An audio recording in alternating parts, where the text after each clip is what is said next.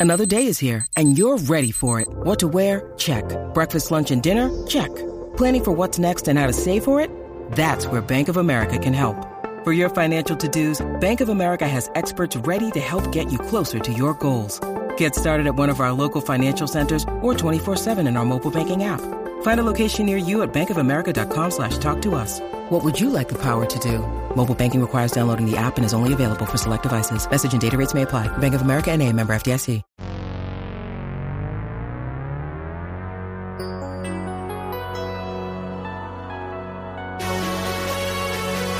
This is Larry H. Russell, host of Celtics Beat and author of Follow the Boston Celtics. Thank you yet again for downloading the number one podcast on the web which covers the NBA's winningest franchise, Celtics Beat. CLNS Radio truly values your patronage.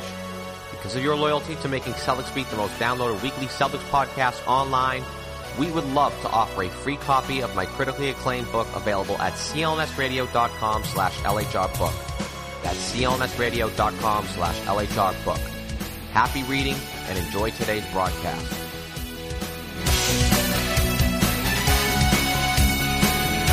Today is Sunday, March 20th, 2016. This is Celtics Beat on CLNS Radio, and I'm Larry H. Russell. Today's featured guest will be NBA TV Sekou Smith, one of the easiest, most free-flowing guys to talk to, in my eyes, across the national NBA media. One of the most informative, too, of course. That's why we get him here. At least from my experience, this will be Sekou's fourth appearance here on this broadcast. And for today's pregame segment, which we may or may not do to, to the team the Celtics are playing tonight, the lowly, pathetic Philadelphia 76ers. Well, whatever we, yeah, here we go. ESPN's Chris Forsberg.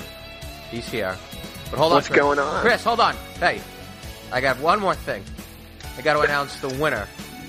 Our latest ticket giveaway to go see the Celtics take on the Toronto Raptors this coming Wednesday at the TD Garden. All that on episode number 149 of Celtics Beat being brought to you today by SeatGeek. Download the free SeatGeek app and enter promo code Celtics Beat, all one word, for a $20 rebate on your first ticket purchase.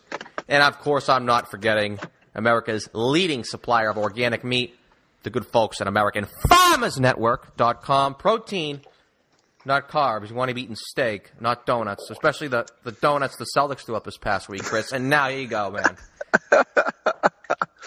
That's the Those are the bad donuts. Bad donuts. You know what? It's uh, it's funny. I was wondering what your mood would be. Are you, are you ready to pounce on this team? No. No, I in fact was I remember I said on last week's show I actually had Jay King on for the recap segment. And I remember said I think there's a good chance we're going to be back here next Sunday with this team going 0-4. They were underdogs in every single game. The the Rockets loss was like that's the one now you look back on and say you know, that was really a problem there. Yeah, and, and I think just in general, the the fact that they weren't overly competitive against Oklahoma No, City, weren't. None of the teams and were. then Well, Yeah, Indiana, but that was so long ago now that I forgot about it. one quarter against uh, the Raptors on Friday. Like you know, it's a, it's it's a little disappointing. I think we knew that they were going to struggle when they lost Crowder. I, I guess it hammers home his value and and what he means to this team. Uh, but the rotations look lost. They look uncertain. They look unsure. I think that's the frustrating part for Brad. I think he was hoping that you know guys would say, "All right, opportunity. You know, Jay's down. We got to step up." But instead, it's just like everyone's kind of walking on eggshells and kind of looking like, all right, when's Jay going to be back? And so they got to they got to kind of flip that mentality, and, and maybe the the lowly 76ers and the the the slightly less lowly Orlando Magic can help boost them up a little bit. But uh, yeah, they got they got to kind of they need something. They need some shots to drop and some confidence, and and and kind of build off that. Yeah, this is supposed to be the pregame segment for the Philadelphia game. I haven't, I have not done. They tell us to play the Sixers three times now. We have not done one pregame segment on the show or on CLNSRadio.com for the Sixers. In fact, I was praying, praying. Like I emailed Jessica Camerato like a week and a half ago about this segment, and I was if she got back, I was going to be like, yeah, you know, can you go at uh, three thirty in the morning on Sunday, so that way you know we're not going to talk about this game. Thank God, and we're not. We're putting tonight in the bank. Lo- the losing streak is over. But Uh, uh, I think they're pretty yeah, safe. Yeah, it does go without saying that they did miss Jay Crowder, and it was going to be an issue earlier in the week when you looked who they were playing. When you saw Paul George, Durant, DeMar DeRozan, was- although as it turned out, none of the guys, none of those guys like killed them. Yeah, but they all true. had good enough games. And what we're really not looking at now, in my eyes, is the Celtics don't have anyone on the team to even like come close to match matching Crowder's productions on the offensive end too, because Crowder's made such a name for himself on the defensive end. It's now sort of overshadowing the strides he's made offensively. You know, shooting the three, but they're just so thin there at that position. They have nothing there. Like when Smart goes out or, or, or Bradley goes out, you can always say, "Oh, we'll give more minutes to you know that guy." But you lose Crowder, and it's, "Oh well, you know what? This is uh, James Young's chance." or you know whatever that MB, NBDL jabroni they just signed to a second ten day contract. oh you know, man, Coty Clarke, poor, poor family. you know, I don't, I don't disagree. I think the one thing you look back at this stretch and, and maybe second guess is whether the Celtics should have gone out at the deadline, and obviously they they knew they were going to be losing David Lee there, and, and whether they could have added some depth at the swingman spot. I think we knew they were thin but the fact that Jay hadn't missed any games sort of masked the fact of how thin they were there. And like, listen, you know, it doesn't help that Jerebko goes down right after him. And, you know, they don't even like playing Jerebko much at the three, but they'd almost have to without Jay. And, or at least, you know, put, throw the three guards out there and go, go kind of small with, with, with Jonas at the four. But, you know, so all of a sudden both those guys are down. Now you got Evan Turner starting uh, at least the most recent game. And let's face it, like what makes Jay great for this offense is that he can stand in the corner and when teams wander, he can hit a three pointer. Well, the two guys you've got filling in for him, Marcus Smart and Evan Turner, are maybe the two worst three point shooting guys in the league right now in, in terms of guys playing healthy minutes. So that's a problem. And then the other problem is that they, they both probably thrive most when they have the ball in their hands and they're able to create. And so you're pulling one of them off the second unit. No, that's, that's, that's just killing the second it, unit. Yeah, it's just it's just a trickle down effect. Like Turner and Olynyk were great on the second unit, if I recall. Like in, when they won eight and nine going into the break, Turner and Olynyk were just mm. ripping it up on the second unit. I thought when they were playing together, and then you miss Olynyk for a month after that, and then as soon as you now, so that broke that up, and then as soon as you get Olynyk back to put that together, as, as soon as Olynyk was pretty much on the verge of coming back, I believe the Rockets game was the first game he was listed as questionable as, right. and he was then he was questionable for Rockets, questionable for. Uh, and then he's, you know, uh, the, the Pacers, and then he's back, gotten back in it. So, but technically, as soon as Olynyk comes back, then Crowder comes out, and that messes it up again. Yeah, and, and listen. So I guess if you're a Celtics fan, that's that's sort of like the silver lining here is that if you can get everybody healthy again for the postseason, then okay, maybe things kind of fall back into place, and you're you're back to uh, to the team that we saw, like you said, coming either before the break or right after the break, um, and, and that's encouraging. But you know, uh, still, you know, we see it with Kelly. He's kind of working his way back. He's unsure. He's uncertain. He's got to get that, that confidence back in his shot, and he, that was a problem for the first half of the year anyway. Uh, so you got to get these guys not only healthy, but you got to get them playing at a high level again. So that just adds a little bit of moving parts, and it doesn't help that the Heat are all surging right now and muddying things up in the in the middle of the Eastern Conference. I do think it's funny that that, you know, uh, two weeks ago we're sitting in the locker room going, uh, uh, Jay Crowder, do you think you're, gonna, you guys are going to catch the Toronto Raptors? And they're like, oh yeah, you know, we got a chance. We're playing so well. And now we're sitting here saying, hey guys, you're going to avoid sliding out of the playoffs? no, they're going to be in the playoffs. They're going to be in the playoffs. In fact, we're already yeah, talking. No, no. We're already talking about giving away playoff tickets on this show. We're going to announce that later in the show. So I mean, they're they're in the playoffs. So I think what is it? Detroit is something like 35, 30, 36 and 34. I don't even know where they are, but I think Boston is at least four games up. But yeah, they're. I mean, um, and that's going to change obviously. They're, I mean I don't make predictions on the show and the reason for why is because it's just ego alone because I'm just so bad at making them.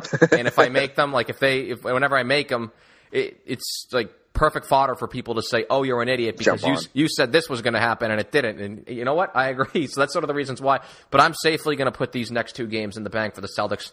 And then Wednesday's game against Toronto uh, that's a little iffy. And I, I I know Phoenix is playing a little bit better with Brandon Knight back, but yeah, I, I think yeah, that, that's that's a win. Um, but and I, so if you steal, but listen, but listen, if you steal that Toronto game, all of a sudden you're four and four three in a row. over your last seven. You yeah, know, it's like four in a row. No, it's, it's right, right now too. If you even look at it, if they just won that Rockets game and they closed that homestand with that win, and yeah. you were they were due for a clunker. I know and they don't have the guy to close those games like Houston. I don't want to, you know, lament on that Houston game. We say, well, they were able to go down to James Harden down the stretch when both those teams are really struggling offensively, and the Celtics don't have that guy. But that was the game where if they just won the Houston game, even if they lost a three this week, and like I said, they were underdogs in all these games. One of them was on a pretty rough back to back. You come back home and play Oklahoma City. I don't think it's. I, I don't know. I'm, I'm just not really fretting over it, and I just still look back to the Houston game where you say, well, if they just had this, if they just had that guy. Like if they just had Durant, if they only had Durant. He'd be, what a, what a pickup! Get, before, before yeah, we what a pickup Larry, he'd be. Larry, are you feeling all right? You're like way too optimistic for me today. Like I feel like you're in a really good place. I, I go along with the weather. and the storm, if It's- it dodges us, yeah, the storm that's out of the way now. we're good. It's all sunshine and puppy dogs. Well, I, listen, I, I've drifted a lot really from this season. I personally think I this really sort of gets into something I wanted to talk about, anyways. Jeff Clark wrote a piece up on Celtics blog sometime earlier in the week. Like the week for me is just a big pile of mush, but there was uh, sometime up earlier in the week where he was talking about what is a, Celt- a, a successful season, and I've sort of now come to the conclusion that I think everything that you've gone into this season with, if you look at this team from a big picture in terms of team and individual improvement, I think that's all there now. Like you're, you've seen this team now, they are able to win those close games. Where at the beginning of the year, and well, last year they were, but at the beginning of the year they were just terrible in these close situations. Now they're good in the, those situations. So when I saw that article, and I was even thinking of it myself, like what what is technically a successful season for the Celtics if you look at it from just a concrete standpoint of you know first round, second round, the NBA Finals. Obviously, I know you post that every single week, the BPI projections. um, but I think too, unless they got swept in the first round, I think they've already accomplished so much from a team standpoint this year that unless, like I said, if they got swept, you don't want to Yeah. replicate last year.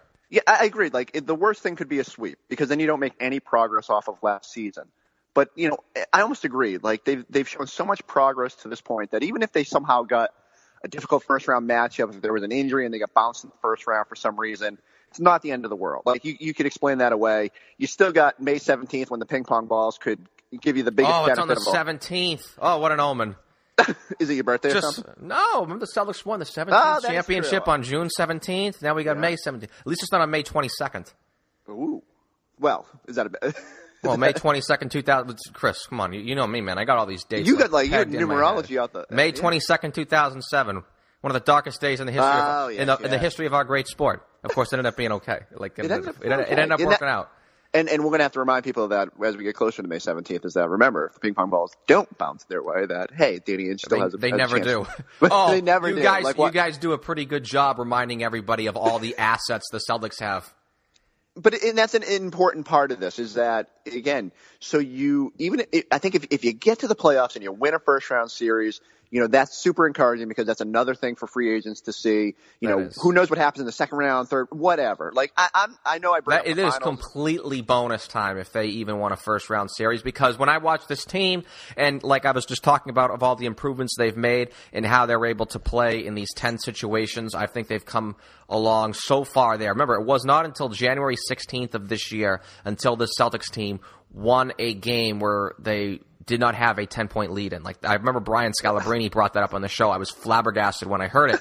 And because I was talking about, geez, Brian, you know, this team just doesn't seem to play well in, you know, in these 10 situations. They seem to be pretty much front runners. He's like, you're absolutely right. They haven't won a game where they have a 10 point lead. It wasn't until they beat the Wizards in Washington on January 16th when that changed. And right. now they're, they're much better there. And there's been plenty of individual improvement. I mean, just go up and down the roster. I can't believe the season Jared Sullinger's having, even though he did not play very well Friday night. So, so um, let, let's let me throw one at you. Let, so okay, so we agree the this, you know, get to the playoffs. Let's say they win a first round series. Who knows what happens in round I'm two? if just worried get, in the first round, just because this is where I think that's going to hurt them. Where the, the the old they don't have that guy thing, Yeah. that's where it's going to hurt them in the playoffs. They don't have that guy, and they still have a glaring weakness where they get beat up a lot in the paint. But what what about the advantage of Brad Stevens locking in on an opponent for a seven game series? I know that didn't help them last year. yeah, I was about to say, you know. I mean, I know he's such a great coach and everything, but I mean, you know, it's, he's still he's still technically a rookie coach in the playoffs. no doubt. No Although doubt. last year, I know, like we all forget about it. But, but let's dream big. Let's dream big. They get through the first round. Oh, they- we- oh, we are. somebody, and- and then all of a sudden, uh, let's say they they play Toronto tough in the second round, but get bounced in six games.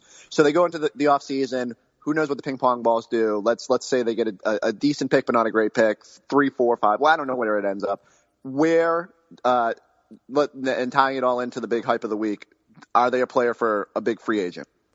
I think so, and I've been I've been drumming up the Durant thing on this show for a while, Chris. I actually got a head start on it a few weeks ago because I knew this is where we were going to be going as soon as we got close to that March 16th matchup because I knew that was going to be. And I mean, I think there's no ifs, ands, or buts about it. If they do go deep in the playoffs, God forbid if they make a run to the Eastern Conference Finals, not only does that obviously just get that perception of oh wow look at the Celtics you know they're they're they're this close to the NBA finals. Kevin just imagine what you would do for that team if you signed with them. But getting there and being in these playoff games that drums up this environment that the national media can go on. And that's why I've created this Kevin Durant super PAC where the national media can talk about the Celtics every single day. They're leading off Sports Center, first take. I don't leading off, but they're being discussed ad Yeah. nauseum on sport, and that just creates. You just have you know repetition is something that the old saying you repeat a lot. You you say something enough, eventually the people believe it. You have the Celtics just in the national landscape every single day, all the way until late May. I think that creates an environment for free agents, and I think that does create an environment for. I, I nobody hates rumors and possibilities and trade ideas more than me. I hate it. I think it's nothing but clickbait. I think it's just the way the media does it. But if you just look at it from the standpoint, I actually do think the Celtics have a very good shot at Kevin Durant. Yeah, and and, like, and that was the point of the article this week that that, that we wrote on the on the on the, the day. Oh, we? I thought you wrote it. Well, I wrote it, but I hate I, I hate putting the spotlight on myself. So Yeah, I was- I, I, it was it was it was something that I could have wrote at any point, right? Like because it doesn't have to necessarily be Yeah, it coincidentally went up the day of a nationally broadcast. Celtics Exactly. Game. I mean, it's just no it- it- because he's also the biggest fish in the pond, and the the idea is if the Celtics have a chance to bring if if they could lure Kevin Durant here, even just for a meeting to talk to give him the sales pitch, then.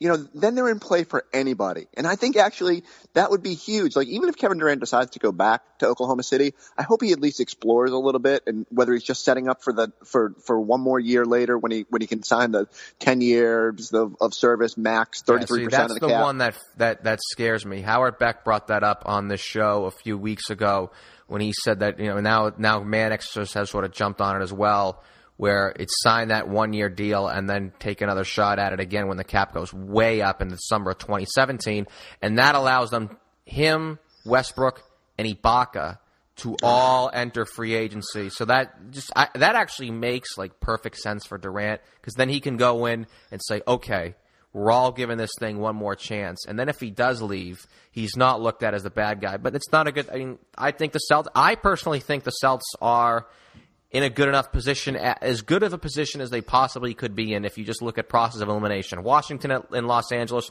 who we've talked about in years past, forget about it, they're out. Right. The Spurs or Golden State is, like I've said on this show, that's the Giant joining the NWO after Hogan beat him for the belt. That's just like What a great- That's appalling. analogy. That's not going to happen. So then that leaves the Celtics, right? Celtics or the Thunder? I kind of wish the Celtics were the NWO though. They're not. They're not, but maybe someday. No, the 2011 Miami Heat. That's that. That's that. They Yeah. should have been the NWO, but because they had to worry too much, because LeBron was too worried about sponsors and selling us junk, he couldn't go all 97 Hogan on us, which would have been friggin' gold if he came out to Voodoo Child and just started posing all the time. But if we start going to that, man, we're gonna start like we're gonna throw the show way off. I, I think should probably, that, this is probably where I said, you know, the only thing now that's just to get us back here on the Celtics talk, Chris. The only thing that concerns me about Kevin Durant signing with the Celtics, and of course, what a great pickup he'd be, is what would that do for Jordan Mickey's playing time? you don't you don't want to cut into it, cut into the, the the franchise's playing time when uh with, by, by Michael by- Jordan Mickey. You know, uh, uh, can we talk about that too? Like, what do you what have you thought of the youngsters? It's been weird. Like, Brad's kind of throwing darts at times this week. You feel like he he gave the first opportunity to let's see Terry Rozier, and then he came back with RJ on Friday. Mickey got a, Well, a well, I quarter know run. that's your that's that's your little wrestling uh, your little wrestling pseudonym is the hype train conductor. But I, I, I, I, I'm getting those guys on the train out of town. If oh if- man, but- wow! There, there's the negativity I wanted. I, Mickey, I've people have asked me about him. Like I remember I was on a pregame show with Patrick Gilroy up in New Ham- ESPN New Hampshire. It was like the first thing he talked to me about was like was Jordan Mickey. I was like, I just started laughing. I was Leading I was- off the conversation. I, was like, I was like, but I thought he, you know he brought up a good point, and this is sort of how I felt about Mickey was. I think that the Celtics should have been giving him four to six minutes here and there Sure. in the second quarter, just because you know you've seen now with Crowder, you've seen now with all these guys, and they've been one of the healthiest teams in the league. I believe you're the one who pointed that out, or in- Yeah. somewhere in uh, somewhere in the internet now. It just gets thrown. It's just everything is there's so much. Everything's jumbled. You Everything like, I know. I, I do the same thing. I sit there and I go, someone tweeted something great last week, but I don't know yeah, who it was. I, know or when you feel like a jackass nut for saying like you know Yeah. them the appropriate credit. But you've seen you, st- there's still an injury away, and they've been very fortunate at the forward position. I believe. I can't believe Jared Sullinger's lasted this long.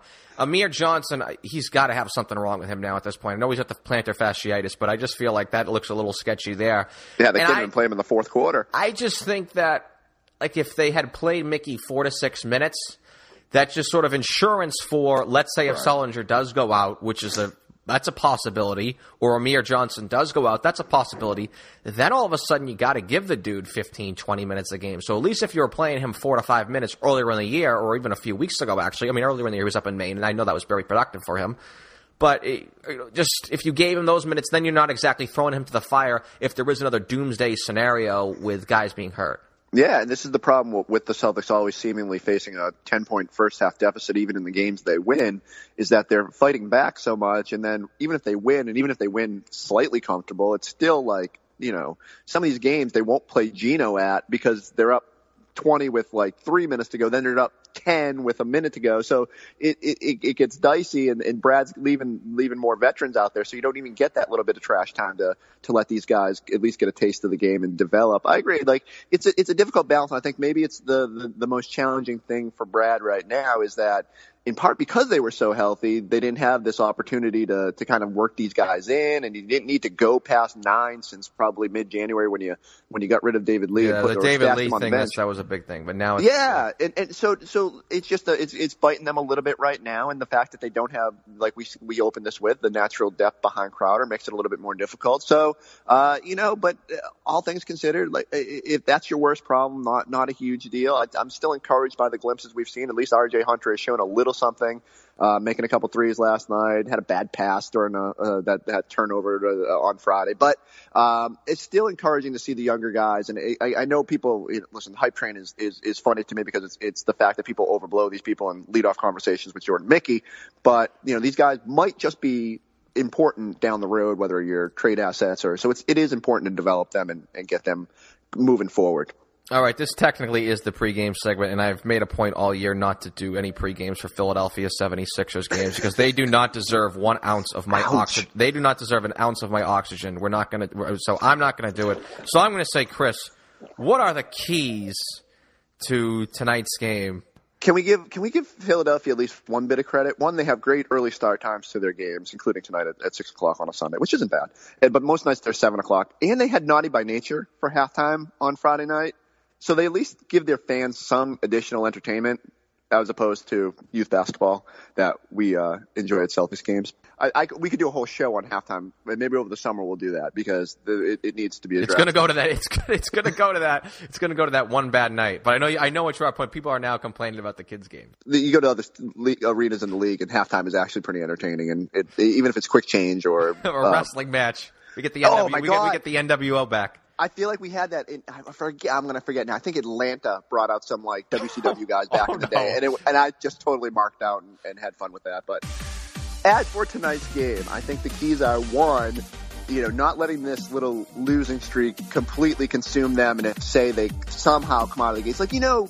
Philadelphia does the same thing every time. They, they're feisty. They come out. They're long. They're athletic. They flush to you. They get every rebound. Like, or at least on the offensive glass against the Celtics because they're so undersized. It, it, there's a chance that like the Celtics could fall behind. Like they just can't all of a sudden start shaking and get get nervous. They just need to play their game, understand that even without Crowder, there's talent here. That guys are some guys are in a funk. Smart, you know, even Turner hasn't been himself just because he hasn't had a defined role since Crowder went down. Uh, these guys, if they can get themselves going, there's a chance to build confidence here. They need some confidence because Orlando gave them fits down there. They they should come back and win that game on Monday night. But uh, Philly, they just got to get going on the right track, get get themselves back on pace, sort of just get themselves mentally better, and they'll they, they there should be no problem with that game. Like let's face it, you know, it's Philly. ESPN's Chris Forsberg, who covers the Boston Celtics for the worldwide leader, can follow Chris at ESPN Forsberg. Yo, Thanks, Larry. Always fun, and I'm holding you to it. We're doing a whole halftime show uh, during the offs. we're gonna we're gonna put that we're gonna put that as a bonus episode, dude. It'll be the highest downloaded show of all time.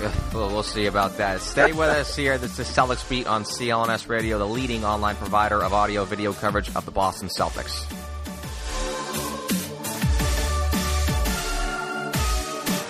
Hey, this is Larry H. Russell here, critically acclaimed author and host of Celtics Beat, and I'm privileged to be joined by Daryl Conant, former U.S. Olympic Committee strength coach and one of the leading strength and condition specialists in America. Daryl, thanks so much for being here. It's great to be here, Larry. Thank you.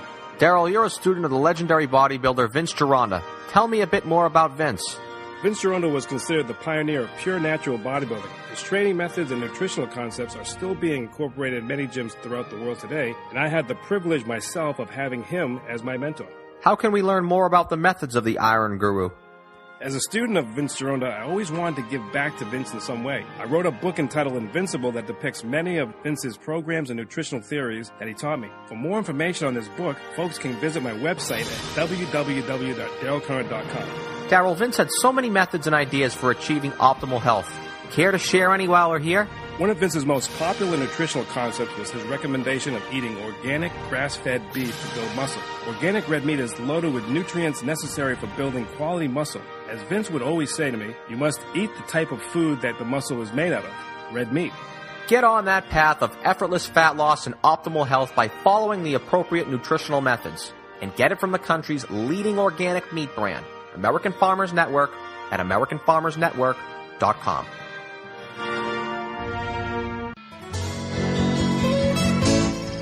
Thanks for staying with us here on CLNS Radio. Today's featured guest segment, Sekou Smith, coming up very shortly, but got some business we got to get to because, as promised on this show, we will announce the winner of the latest ticket giveaway courtesy of some of our great sponsors and you who continuously listen week after week, making it the number one weekly Celtics podcast online for the last four years running now. Small, small way that we're here at CLNS Radio to sort of give back, but last few weeks, we've been talking about it.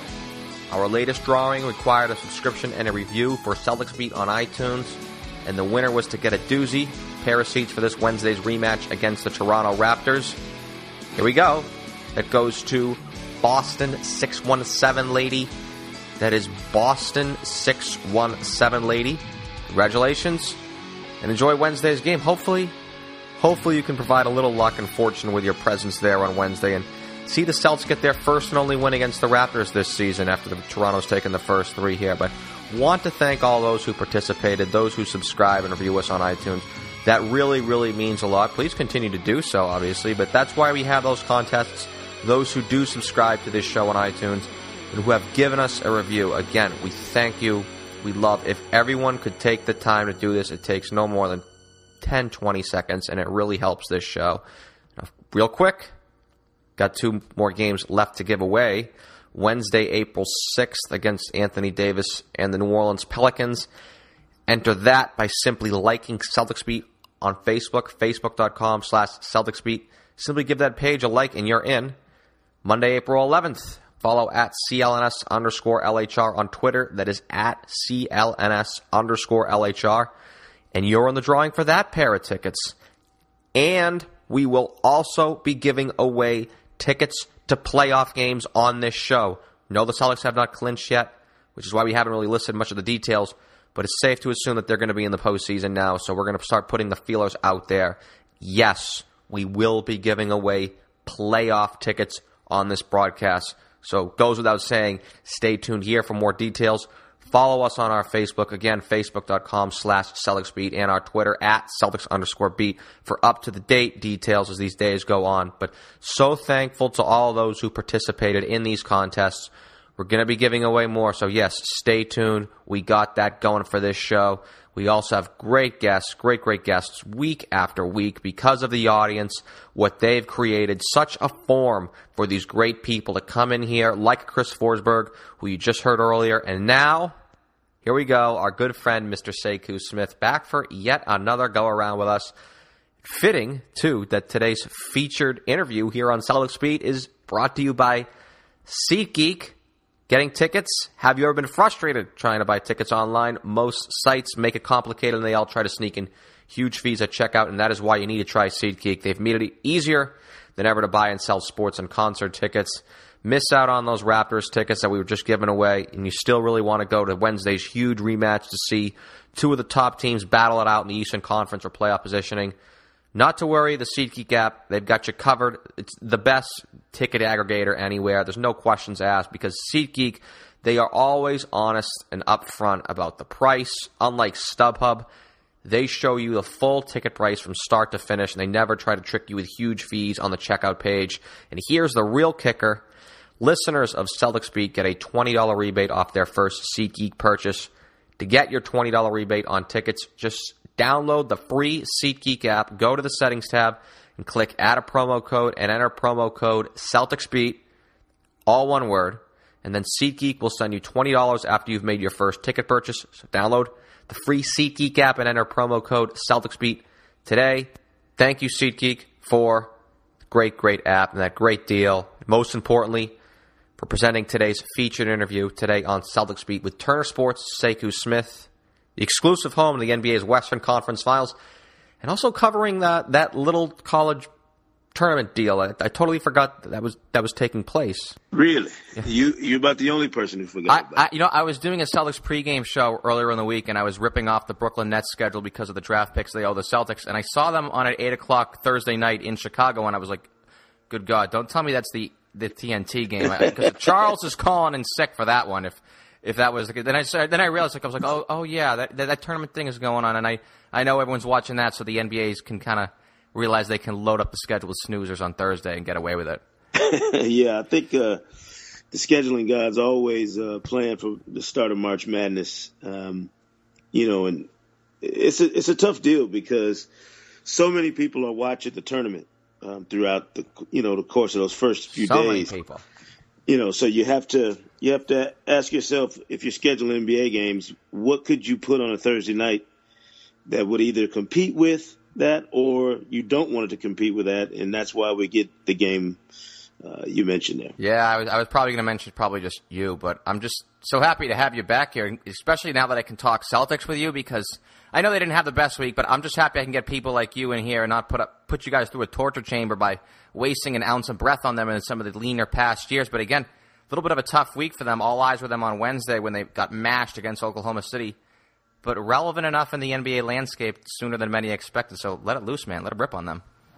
Yeah, I mean, I, I don't think there's any doubt that, that Brad Stevens has been um, a breath of fresh air for that franchise in terms of his demeanor and the way he operates and, and the response he's gotten from those players. You know, I, I remember when Danny Ainge first hired him, and there were a lot of skeptics, you know, that didn't think he'd be able to do the same things with an NBA team that he did with those teams at Butler, you know, where he really squeezed every ounce of talent and ability out of those guys who played for him in the college ranks. But I think he shut up a lot of people by showing you that he, you know, a great coach isn't going to be hindered by um, what level he's at or circumstance. He's going to find a way to connect with his players and get the most out of them. And I, I know he's not the most colorful quote and he's not a glory hound in any you know sense of the, of the phrase. But I really think he's one of the bright young coaches in all of basketball at any level, and a guy who has a chance to really put a stamp, you know, some things in Boston over the course of the next few years. There's a storyline around this team. One of the many storylines around this team in this area in Boston here, Sekou, is that the Celtics need to get here in the playoffs or there in the playoffs for it to be a successful season. I got to ask you because everything in Boston is regarding the future and championships and yada, yada, yada. How important is a playoff push at all for this team? I sort of draw some similarities where these Celtics are to where the Lakers were in the mid 90s, where they kind of rebuilt pretty quickly after they had some sudden retirements from Magic Johnson and James Worthy. And it sort of reminds me where, you know, the Van Exel, Eddie Jones, Lakers were in the mid. If you remember that team at all, they had a few yeah. nice years there, but they never really had any deep playoff runs. But that had a lot of value because you know, sure enough, Shaq, Shaq signed on to a team that came off back-to-back 50-win seasons. Yeah, I I don't know that you know what the comparison would be. I think it's such a different day in the league. Um, you know, when when teams and, and franchises are really exhausting all their resources to figure out ways to build consistent playoff, you know, teams. And everybody knows you can go out in free agency if you have the resources and, and the attraction from uh, these guys who are on the market and and build a, a championship contender overnight. You know, it's been done, um, of course, in Boston years ago with Kevin Garnett and, and Ray Allen joining Paul Pierce, and certainly in Miami when LeBron James and Chris Bosh joined Dwyane Wade there. Um, but I think the model's different now. I think you're going to see a lot of teams try and do what the Golden State Warriors have done, which is really strategically craft your roster based on the draft and in your idea of what you want the fabric of a team to look like. I think, you know, no, you're not going to land a, a Stephen Curry every draft. You're not going to get that lucky. And, and you might not get lucky enough to mine the second round and get a Draymond Green type. But you are going to have a chance to put together solid pieces year after year when you're talking about rebuilding and trying to become a, a playoff contender and, and something more. And you do that with a really shrewd mix of draft picks and quality free agent acquisitions or trades, you know, and it, it's become a more complex matrix than just going out and landing a big fish and building a team around, you know, that kind of player. Because I think it takes an ensemble cast in this era. Gone are the days when you can find just one guy and put a championship team around him on the fly. Is that really because that with the cap increasing in the next few years, we're likely going to go back to how teams were built in the 80s, where you see how good Golden State is, and even obviously, of course, the Spurs, how we always seem to forget about the Spurs. With, with, with the salary, the cap's going to go up. That means you're going to be able to fill your team with some better players, bring some all stars like an Andre Iguodala off the bench. Is that the reason why now? Where, like you said, it's not, it's more than just one or two guys. You're seeing that with Houston, they kind of flopped where this is where it's going to go. You're going to go back to seeing what we saw in the 80s, where you saw teams go four to six deep. Yeah, I think it's a. I think we're in a new era um, where you can no longer, you know, do the tentpole superstar, you know, build. It's got to be something that's more sustainable, you know, because we're in a situation now where, like you said, the cap is going to increase this summer and next. Um, then of course we'll you know we'll see what kind of work the union and the league can get done to avoid any sort of work stoppage um, in two summers. But I don't think, and this is not a knock on this era's players, but I'm not sure there are quality players that you could build around like that anymore. You know, I, I don't know that there's going to be a Shaq. You know that. Oh, there's not one of those guys this summer that's a free agent. yeah, you know, I mean, as great a player as Kevin Durant is, I don't know that you could build a team if he shows up somewhere fresh. You start from scratch.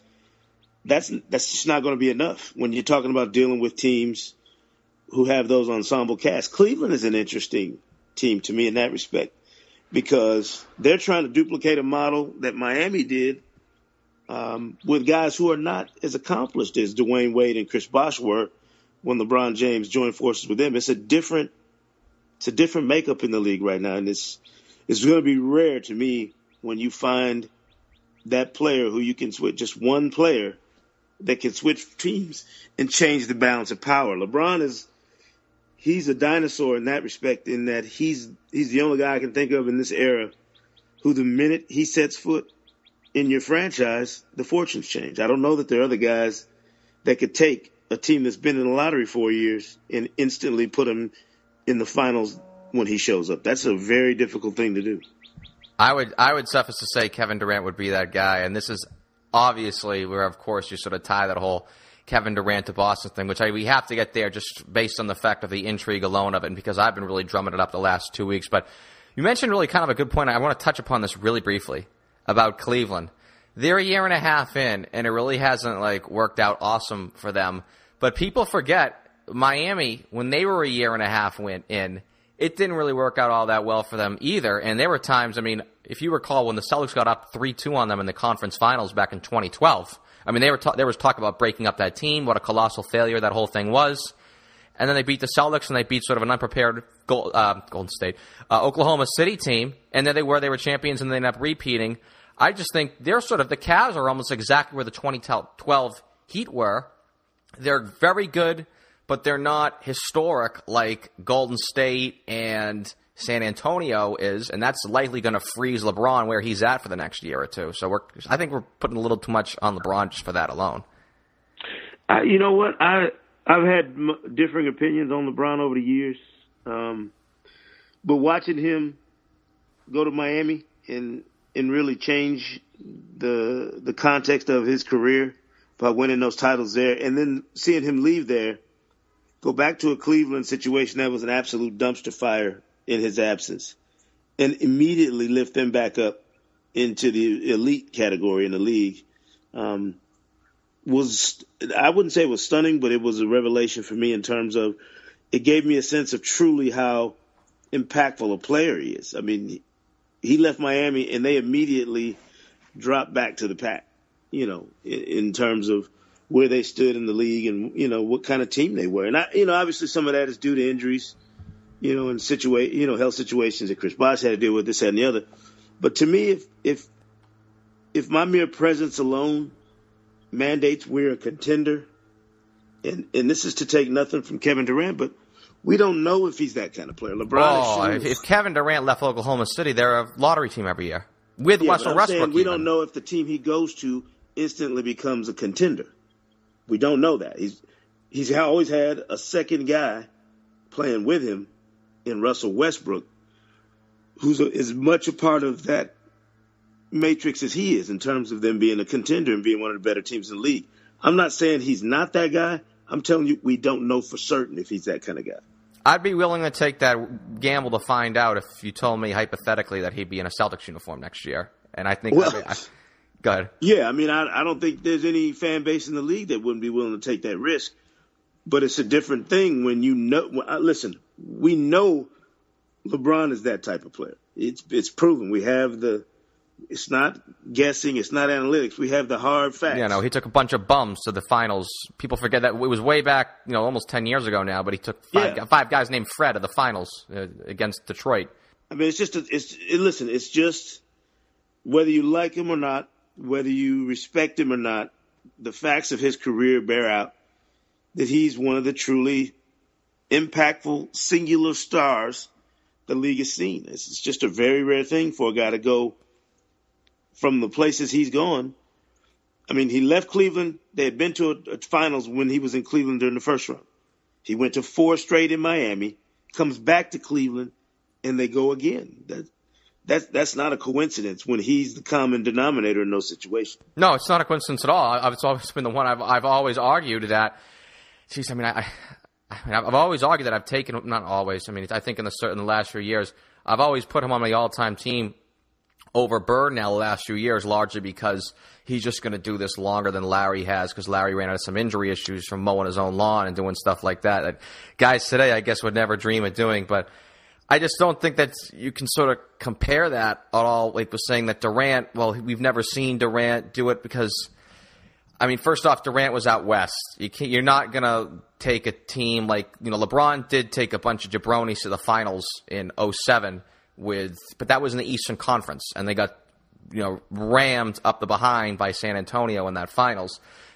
Kevin Durant's not even in a hypothetical situation is not going to take. Uh, if, if he's in the Western Conference, it's not going to happen when you got to go through Golden State and San Antonio every year, which is why a lot of people are a lot of people I'm using the old Fox News. Some people say type of deal, but some people say that Kevin Durant should go out east so that way he doesn't have to run into that buzzsaw every year. And then if he can drag a team to the NBA Finals, then you only have to beat one of San Antonio or one of Golden State or one of these any Western juggernaut. Know, you know, I think Kevin, and this is this is where I really, you know, split the road with a lot of people about a guy like Durant. I don't see Kevin Durant as being a guy who lacks the confidence in himself, his game, and whatever team he's on that they would have to run away from the challenges in the Western Conference. You know, that it's tougher there and you go east and you have a better road theoretically to, uh, or better path, you know, easier path getting to the championship level in the East. I think, and, and this is just me spitballing and, you know, with different people about it over the past few weeks and months. Uh, having been in Oklahoma City for a fan night game, um, a couple months back and really soaking in this notion of Durant spending, you know, more than a decade in Oklahoma City as the, you know, franchise pillar. And I just, I don't see how he would stay there for the, you know, duration of his career. Um, and I don't see him chasing an easier road anywhere else. The the one thing I mentioned to Isiah Thomas, um, the Hall of Famer Isiah Thomas, uh, who uh, work alongside at NBA TV, we were talking on the set one night, and my my idea, if I was Oklahoma City and there was a chance I'm going to lose Kevin Durant to free agency without any compensation, with you know he can just walk away, I would place a call to Doc Rivers and the Los Angeles Clippers and ask them, "Are you interested in a Blake Griffin for Kevin Durant swap to bring a guy from Oklahoma City who would be instant, you know, marquee recognition?" and familiarity with the fan base there in Oklahoma, would you be willing to make that deal, knowing that you could lose Durant outright without any compensation if he walks as a, as a free agent? And I would make the Clippers and Doc Rivers really think about that. And I don't think it would take them long to say, hell yes, we do it. Yeah, Adrian Wojnarowski, I believe, on The Vertical discussed that in one of his Woj reports uh, right before the trade deadline, I believe, as a possibility this summer that Blake Griffin right. Durant sign and trade swap. I mean, I don't I don't see any reason why if if if you're Oklahoma City and you've already watched James Harden leave the flock for whatever reason, you know, it, or, Le- or LeBron know, with Cleveland the first go around, Shaq absolutely. in L.A. or Shaq I mean, with Orlando. no way me. I'm taking a risk of losing a guy of Kevin Durant's caliber, a once in a generation talent for a franchise, any franchise. Those guys don't come along often. If I'm going to run the risk of losing him, I'm going to exhaust all my options in terms of figuring out the best way to mitigate the damage. And Blake Griffin would be an awesome, awesome. He's a local kid. Fill in for you know for for that situation. He's a local guy who I'm sure he loves L.A., but you know there's a time limit for guys everywhere, and I think if you're the Clippers and you can't get over the hump this year, you start looking at it and saying maybe we need to change our DNA. And maybe Durant is the guy paired with Chris Paul and DeAndre Jordan and the rest of that supporting cast in Clipperland that could take us to that next level. I'm just saying, if we're going to play that game, why not, you know, play it with all your, your chips pushed into the middle of the table? To me, that would be a huge, you know, huge move for Sam Presti in, in Oklahoma City because the thought of losing James Harden, and then potentially Kevin Durant and Russell Westbrook within a you know six seven year span. Oh, it's it's the '90s Orlando Magic. It's the '90s Orlando Magic all over again with Shaq and Penny, and exactly. even you would gut a franchise. You would gut a franchise because you couldn't figure out a way to keep together players that you drafted. Now these aren't guys that you know they they had to go out and get somewhere else. They drafted all these guys there's a lot of franchises that are really up against the end of the window with expiration dates. I think the Clippers and the Oklahoma City Thunder, they're right there. There's something I think that's really interesting though, because it just sort of you know rekindled my mind thinking about this when we're talking about superstar acts in a place like Oklahoma City. Like I mean, Golden State's a big market because that's technically San Francisco, that's the Bay Area. Big players in main, not quite major markets, not like you know Chicago, New York, L.A. How much has changed over the years with free agents in the NBA now that the league's outreach is global? Obviously, you know, the World Wide Web and everything, social media. That being in a major market just doesn't hold the water that it does anymore, and winning and continuously being on television for games is of utmost premium. I think the landscape changed with two guys LeBron James first in Cleveland, taking a team that was, you know, I, I remember going to games before LeBron, covering games in Cleveland before LeBron showed up, and you talk about one of the Oh, it must one of the worst been, atmospheres. I, I know it was terrible. Is, it was it awful. was just pathetic. You know, they no fans, and he comes and shows you the power of a true transcendent superstar who can change not only the franchise, he changed Cleveland, that whole district down there. Oh, he saved that you know, economy. the arena. Yes, it's a totally different world. And the other guy who I I think about when when I think about a guy who made it not necessarily cool to play in a in a smaller market, but what Dwight Howard did, you know, before he left Orlando, got a new arena built, was the most popular player based on fan voting for the All Star game that year in the league. He had more votes than anyone. I mean, in Orlando is nobody's big market. and he made it cool to be wherever you were because he not only won and took a team to the finals, but he was a marquee commercial crossover superstar.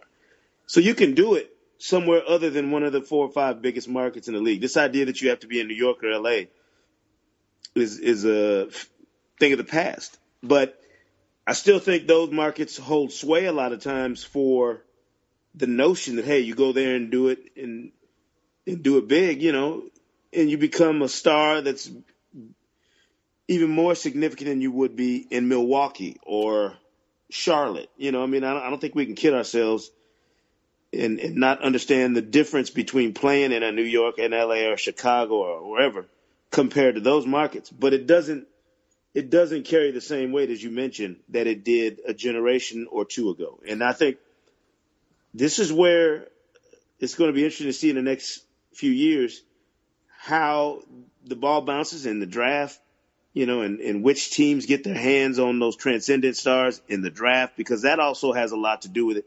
You know, San Antonio is nobody's dynasty if the ping pong ball. Oh, don't talk about that. Don't talk about. Oh, you know, you know where we're going with that. Exactly. Oh. So I mean, it's just a lot of times. Cried my eyes out. I was 11 years old, so I had a reason to. But eh, even even sometimes when people bring that up, I just it just it gives me horrible flashbacks. yeah, I mean, it's just I mean, and it's history and the distance from these events is what gives us the perspective we have now, obviously. But we're in a different era. You can be a global superstar and play in Cleveland. It's it's been done. It's the power of the internet, though. Really, although I think one benefit too is some of these major franchises already have established fan bases, not just nationwide but worldwide. If you look at social media numbers, I know the Lakers blow everybody out of the water, but I know the Celtics are right up there. So, how much do you think that's a benefit of helping Boston? because with the players that are in the league right now because the perception of the city to young black athletes isn't ideal with you know not great weather during the NBA season you know not the best nightlife sketchy race history etc is that anything was that really overrule any of that stuff in your eyes no no because I think you know the the reputation Boston had for years in the sports community um, to me has largely been dispelled you know um, I think what Doc Rivers and that Celtics team that won a championship did, you know, with Pierce and Garnett and Ray Allen, those guys. It to me, it put a different light on Boston, and it and it gave to this this generation's pro athlete, along with the great success that the other sports teams in Boston have had. It's it's transformed Boston's image to me uh, in ways that I don't think would have been possible in say the 19 early 80s and, and mid 90s even. Um, I I'm, I happen to love the city and the atmosphere. Do I do I wish that they had a different climate in the winter? Absolutely, but there's a sports culture in Boston, in a in a fan base for the hometown team in Boston that any professional athlete should and and to me would want to be a part of at some point because there's there's just too much too much winning that's going on over the years to ignore. And these athletes in today's age make so much money, Larry. They make s- such outlandish amounts of money comparatively that compared to if us, you, if you if you play in Boston, but you don't want to live there in the off season, you don't live there in the off season. This this is not an issue. Uh, so these guys will have all the time in the world to go indulge whatever things they want to in you know in the off season in Miami or LA or Atlanta or Houston or wherever they want to hang out. I, I think I think we don't give the modern athlete enough credit for being as for having the wherewithal to understand that there are no limitations on what they can do and where they can do it because of the financial windfalls that they've been able to get their hands on just just by virtue of playing when they play the the guys like Charles Barkley in their era, they were making tons of money compared to the average Joe, but they weren't making the tons of money that players are making now. Yeah, they were making like three million. Structure. I know Jordan's salary like blew up to like I think he had like one year he made like thirty million dollars. Remember he was getting those one year. It was contracts. at the very end of his career. Yeah, very end of his career, he was making thirty. But I think that in the early '90s, it was like five million. When you say five million bucks, like he wasn't even the yeah. highest paid player in the league during the zenith of his career, which is a, a travesty when you look it back on it. I mean, it's a joke that he wasn't he wasn't the league's highest paid player, you know. And it's the same goes on today. There guys go back, go run down the list of the top salaries in the league, and they're not all on championship. Well. Joe Johnson was like up at the top for so many years. Exactly. I got want to get you out of here because you spend so much time with us. But we're sort of this is perfect way because we're discussing sort of the historical vantage points of the NBA. This is the 30th anniversary season of the 1986 Boston Celtics. So I can't really get a national vantage point without mentioning the words Spurs and Warriors, which we've mentioned at like minimal of in the show, and they made the NBA world stop last night. And it's a little early here on the AM here on the Sunday. Haven't been able to get around to watch that game. Made sure I got my eight hours of sleep before speaking to you here in the wee hours of the Sunday morning. So rather than talk about a game I haven't watched yet, Warriors can't help but look. Spurs they can match it themselves, but Golden State though cupcake schedule. Undefeated at home here on the 20th March, remaining scheduled finish their road trip tomorrow in Minnesota, but back at home Wednesday against the Clippers. So Clippers, Mavs, Sixers, put that one in the bank. Wizards, Celts, Blazers, Wolves, Spurs on Thursday, April 7th. Little promo shout out for you guys. Second game of a doubleheader on TNT that evening. Then the last regular season game at home against Memphis. Do they do it? Do they go 41 and 0 at home, breaking the Boston record in 1986? I think they do. Um, you don't win as many home games as they have with a crowd that is beyond. It's better than that pre-LeBron Cleveland crowd, huh? Yes, an unbelievable home court advantage that's always been a part of the Golden State Warriors, even Even when the the- oh, I remember. 40-year Oh, drought. God. You know, I remember mean, you would go out west, watch Celtics games, and watch their crowd. Like, it's like, was this like for real? It's unbelievable. My best friend lived in Oakland for nine years, and every time I would travel out there for, you know, a regular season game, when I was covering the Pacers, the Hawks, it was the same atmosphere each and every time, just a raucous home crowd. So yeah, I have no reason to believe they're going to drop a home game, um, even with a team like the Spurs coming in there one more time. Um, they may rest their guys for that game. You got to watch out for that. yeah, and, I, and Golden State, the thing I appreciate about that team is they've embraced the history, and Oh, they want it. They want it. They want it. that's, They want That's refreshing. You know, I remember when Miami was on that twenty-some game win streak a few years ago, and it was the worst thing that ever happened to them. They didn't want to talk about it. They, you know, they got uptight in the pursuit of that thirty-three straight, you know, win streak record that the Lakers own. They didn't want any part of it. And and the Warriors are totally different. They are they are full throttle trying to get there and I can appreciate that. If you want to be great, and you want to go down as one of the greatest teams of all time, which I would point out this that the Warriors have only been in this category for a year, almost two years now. Nobody was talking about them being a historically great team three years ago. So Uh, last year, everyone was like, "Nah, they're they're going to fizzle out in the playoffs. It's all about San Antonio." Then all of a sudden, it was amazing what a championships. And it's, I was incredibly biased too with Golden State there because, like I said, you never trust Popovich when it comes to resting his players. They could have made a better charge at seventy themselves. Remember, they rested a bunch of their players back late January in a game in Golden State, and then that game on April seventh, that just one looks ripe for Pop to sit all of his guys if they're not close to the Dubs to getting that one. But the Celts, lest we forget, we're 50 and 1 at home. Any you think any of these two teams match or even break it? I'm Warriors can go 41 at home. Do they think they're going to do it and run all the way through, playoffs included? I'll, I'll be stunned if the Warriors are not playing for a championship in June. Um, and if it's a if it's a rematch of last year's finals, I have no reason to believe they would they would falter in a matchup like that because we've seen them at their best against Cleveland, whether Cleveland's had all their pieces or not, and I think the Warriors are a superior team. So I don't want to ruin the next you know three months for everybody and tell you that just get ready for a parade. Yeah, know, no, no. We need to keep everything, especially when you're on the, especially when you're working for the man. Exactly. So, I mean, um, hopefully there's a ton of intrigue to, to be had, but I'll I'll be stunned if we're not in the Bay Area uh, watching the Warriors win another title. That'll be one of the most shocking upsets if that doesn't happen in, in NBA history. Yeah, something tells me we'll get that greatest ever talk going for this team. I know we have a natural inclination to say that none of these teams compare to the Sacred Cow teams of the '80s of Bird and Magic, I don't believe- or yeah, even Jordan's. Bulls. But I don't know. We'll wait a few months. A lot to transpire here, and so much of this action, Sekou, taking place on Turner Sports, the exclusive home of the Western Conference Finals. And NBA TV, actually, you got to you got to get caught up on the on the Celtics because likely home of the Celtics in the first round. I, I think I'm going to take a wild guess there, but. Sekou Smith from NBA TV, author of the Hangtime blog on NBA.com, as well as over 20,000 sentences and 140 characters or less on his Twitter at Sekou Smith NBA.